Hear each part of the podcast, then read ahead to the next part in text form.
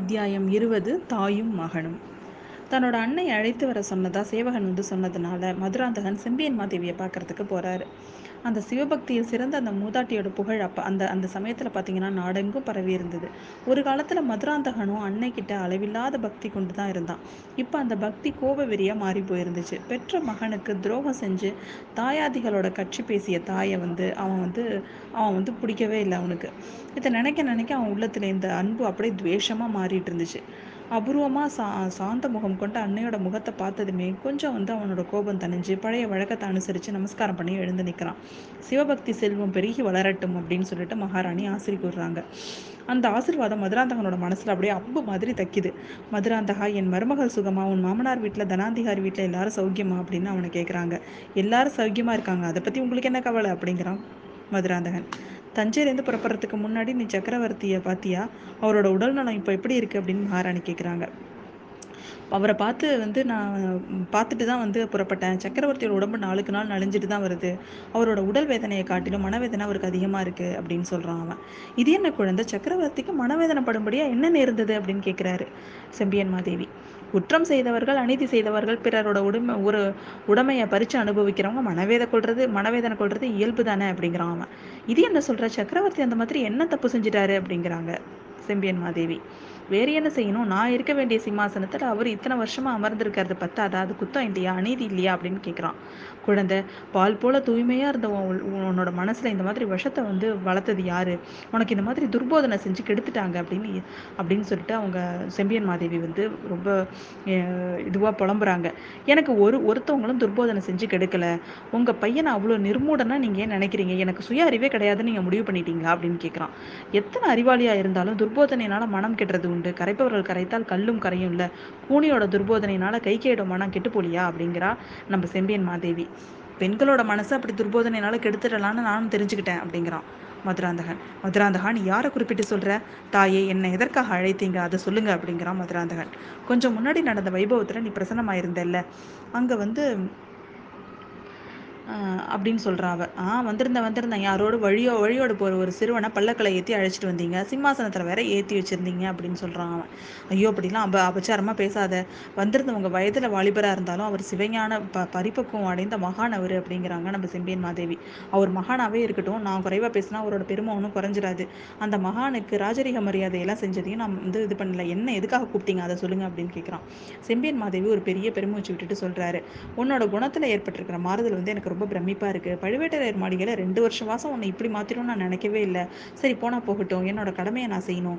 உன்னோட தந்தைக்கு நான் கொடுத்த வா வாக்குறுதியை வந்து என்னால் முடிஞ்ச வரைக்கும் நான் நிறைவேற்றணும் அப்படின்னு நினைக்கிறேன். மகனே உன்னை அழைச்ச காரியத்தையும் அதை செய்யறதுக்கு முன்னாடி என்னோட கதையை நான் உன்னோட தந்தையை மணந்த வர ம மணந்த விஷயத்தை வந்து உன்கிட்ட சொல்லணும்னு நினைக்கிறேன். அதை பொறுமையாக கொஞ்சம் கேளு அப்படின்னு சொல்கிறாரு மதுராந்தகன் பொறுமையாக கேட்கறதுக்காக தன்னோட கால்களை மண்டி போட்டு கைகளை பீடத்தில் நல்லா ஊனி உட்காந்துக்கிறாரு.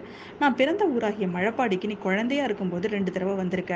அந்த ஊர்ல ஒரு சிவபெருமான் ஆலயத்தையும் நீ பார்த்துருக்க. கோச்செங்கட் கோச்சங்கண்ணன் காலத்தில் அவர் எடுத்த அறுபத்தி நாலு கோவில்களில் அதுவும் ஒன்று அப்படின்னு சொல்லி பெரியவர்கள் சொல்லி நான் கேட்டிருக்கேன். உன்னோட பாட்டனார் அதாவது என்னோட தந்தை மழப்பாடியில் பெரிய குடி குடித்தனக்காரர். எங்கள் குலம் வந்து தொன்மையானது. ஒரு காலத்தில் மழவராயர்கள் வந்து செல்வாக்கு பெற்ற சிற்றரசர்களாக இருந்தாங்க. விஜயாலய சோழர் காலத்தில் நடந்த யுத்தங்களில் பாண்டியர்களோடு சேர்ந்திருந்தாங்க. அதனால் சோழர்கள் வெற்றி பெற்றதுக்கு அப்புறம் மழவராயர்களோட செல்வாக்கு கொஞ்சம் கம்மியாக தான் இருந்தது.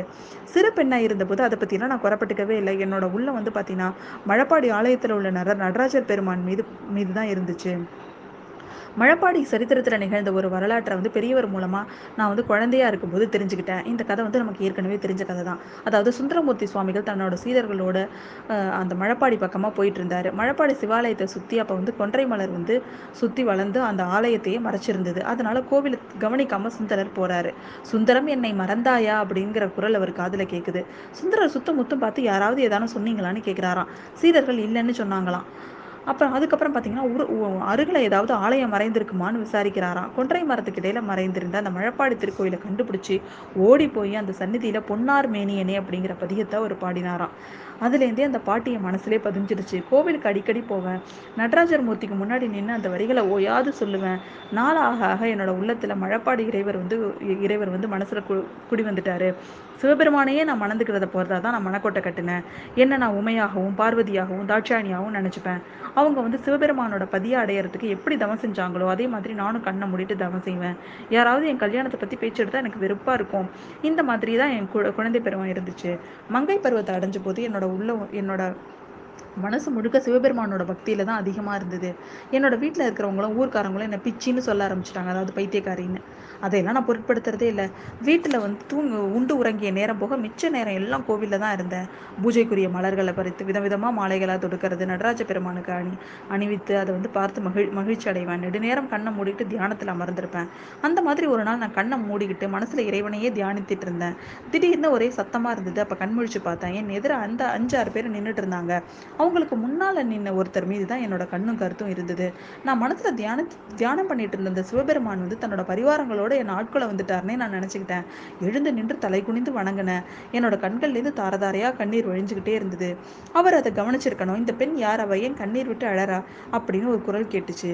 அதற்கு என்னோட தந்தை வந்து இவ என்னோட மகள் தான் பிஞ்சிலே படுத்தவளான இவளுக்கு இப்போ சிவபக்தி வந்துருச்சு. ஓயாமல் இப்படி கோவிலில் வந்து உட்காந்து கண்ணை மூடிட்டு தியானம் பண்ணுறது பதியம் பாடுறது கண்ணீர் விடுறதுமா இருக்கா? அப்படின்னு அவர் சொல்கிறாரு மறுபடியும் நான் நிமிர்ந்து பார்த்தபோது முன்னால் நின்றவர் சிவபெருமான் இல்லை. யாரோ ஒரு அரச குலத்தவர்னு தெரிஞ்சுக்கிட்டேன். எனக்கு ரொம்ப அவமானமா இருந்தது. அங்கிருந்து ஒரே ஓட்டமா வீட்டுக்கு போயிட்டேன். ஆனா என்னை ஆட்கொண்டவர் என்னை விடவே இல்லை. என்னோட தந்தையோட எங்க வீட்டுக்கே வந்துட்டாரு. மகனே அவர்தான் என் கணவரும் உன் அருமை தந்தையும் மகிய கண்டராதித்த தேவர். அந்த மாதிரி சொல்லிட்டு பெரிய மகாராணி கொஞ்சம் நிறுத்துறாங்க. பழைய நினைவுகள் அவங்களோட கண்களை திரும்பவும் கண்ணீர் துளிகள் கண்ணை தொடச்சிக்கிட்டு திரும்பவும் சொல்றாங்க. பிறகு உன்னோட தந்தையை பற்றின விவகாரங்களை நான் தெரிஞ்சுக்கிட்டேன். அவர் சிறு கொஞ்ச காலத்துக்கு முன்னாடி தான் சோழ நாட்டோட சிம்மாசனத்தில் உட்காந்துருக்காரு அதுக்கு முன்னாடி பல சிவஸ்தலங்களுக்கு போய் ஆலய தரிசனம் பண்ணிட்டு வந்திருக்கிறாரு. அவருக்கு வந்து பிராயம் அப்போ நாற்பதாக இருந்தது. இளம் வயசுலேயே அவர் மன கல்யாணம் பண்ணிக்கிட்ட மாதரசி காலமாயிட்டாங்க. அதுக்கப்புறம் கல்யாணம் பண்ணிக்கிறோங்கிற எண்ணமே அவருக்கு இல்லை. திரும்பவும் மனம் புரிந்து கொள்வதில்லை அப்படிங்கிற ஒரு விரதமும் வச்சிருந்தாரு. ஆனால் அவரோட புனித உள்ளம் இந்த பேதையை பார்த்ததுனால சலனம் அடைஞ்சிருச்சு என் தந்தையோட முன்னிலையில என்னோட விருப்பத்தை அவர் கேட்டாரு. நானும் சிவபெருமானே மனித உருவம் கொண்டு என்னை கல்யாணம் பண்ணிக்க வந்துரு வந்திருக்கிறதா நான் நினைச்சு பரவசமா இருந்தேன். அவரை அவரை திருமணம் பண்ணிக்க எனக்கு பூரண சம்மதம் அப்படிங்கிறதையும் நான் தெரிவித்தேன் எங்களுக்கு கூடிய சீக்கிரம் திருமணமும் நடந்தது. அதன் பையனா உன் பாட்டனார் இழந்திருந்த செல்வாக்க திரும்பவும் மழவராயர் அப்படிங்கிற பட்டப்பேரையும் பெற்றார். மகனே எனக்கும் உன் தந்தைக்கும் திருமணம் நடந்ததுக்கு அப்புறம் நாங்க ரெண்டு பேரும் மனம் விட்டு பேசி ஒரு முடிவுக்கு வந்தோம். சிவபெருமானோட திருப்பணிக்கே எங்க வாழ்க்கையை அர்ப்பணம் செய்யறதுன்னும் ரெண்டு பேரும் மகப்பேரை விரும்புறதில்ல அப்படின்னு தீர்மானிச்சோம். அதுக்கு ஒரு முக்கியமான காரணமும் இருந்தது. இதையெல்லாம் உன்கிட்ட சொல்ல வேண்டிய அவசியம் ஏற்படும்னு நான் கனவுல கூட நினைக்கல. ஆனாலும் அத்தகைய அவசியம் வந்துட்டதுனால நான் சொல்றேன். கொஞ்சம் எனக்கு எனக்காக இதை கவனமா கேளு அப்படிங்கிறாங்க. இந்த மாதிரி செம்பியன் மாதேவி சொல்லி ஒரு நெடுமூச்சு அதுக்கப்புறம் மதுராந்தகனும் முன்ன காட்டிலும் அதிகமான சிரத்தையோட காது கொடுத்து கேட்க ஆரம்பிக்கிறாரு. அவங்க என்ன சொல்கிறாங்கங்கிறத அடுத்த அத்தியாயத்துல பார்ப்போம்.